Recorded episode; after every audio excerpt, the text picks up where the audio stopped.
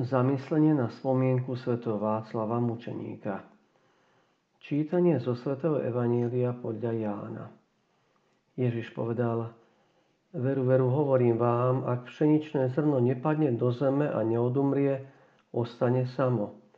Ale ak odumrie, prinesie veľkú úrodu. Kto miluje svoj život, stratí ho. A kto svoj život nenávidí na tomto svete, zachráni si ho pre väčší život.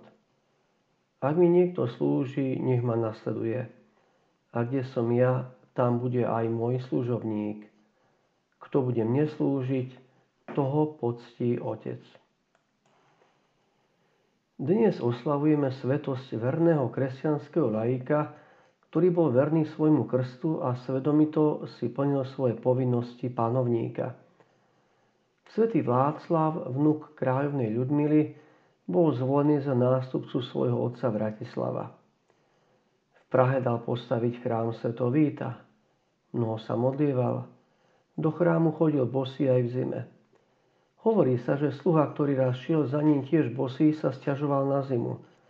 Václav mu povedal, aby stúpal do jeho šľapají. Sluha poslúchol a necítil žiadnu zimu. Václav podporoval chudobných, často sám doniesol pokrm alebo drevo na kúrenie tým, ktorí to potrebovali. Veľa cestoval po krajine, aby vedel, ako ľudia žijú. Slovanská svetováclavská legenda hovorí, že Václav pomáhal všetkým chudobným, obliekal nahých, sítil hladných, príjmal pútnikov podľa učenia Evanielia. Pán Ježiš nám v dnešnom evaníliu hovorí o službe. Ak mi niekto slúži, nech ma nasleduje, a kde som ja, tam bude aj môj služobník. Na otázku, kde možno nájsť Ježiša, je ľahká odpoveď. Všade tam, kde je niektorý z našich bratov či sestier. Ježiš sa skrýva u všetkých núdznych a trpiacich – v legende čítame, že svätý Václav netoleroval žiadnu nespravodlivosť voči vdovám, miloval všetkých ľudí, chudobných i bohatých. Musíme si uvedomiť, že mnohé periférie sú nám bližšie, než si myslíme. Možno aj za susednými dverami sa skrývajú chudobní, či už na materiálne prostriedky, alebo osameli či opustení, chorí a trpiaci, chudobný na lásku.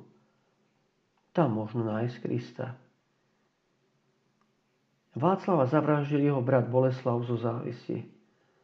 Kde nie ducha služby, darí sa manipulácia závisti. Václav zomrel pri dverách kostola starej Boleslavy so slovami Do tvojich rúk, pane, porúčam svojho ducha. Stal sa pšeničným zrnom, ktoré keď odumrie, prinesie veľkú úrodu. Bratovrah Boleslav sa neskôr kajal za svoj čin. Tri roky po smrti dal Václavovo telo preniesť do chrámu Svetovíta Prahe.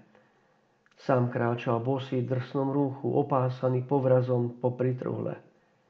Verejne vyznal svoj zločin a prosil o milosadenstvo a odpustenie. Môžem si položiť otázku, čo konkrétne znamenajú pre mňa slova o zrne, ktoré iba keď odumrie, prinesie úrodu. Čo mu chcem ja odumrieť? Dnes sa pomodlím za všetkých politikov, aby sa inšpirovali životom služby svätého Václava.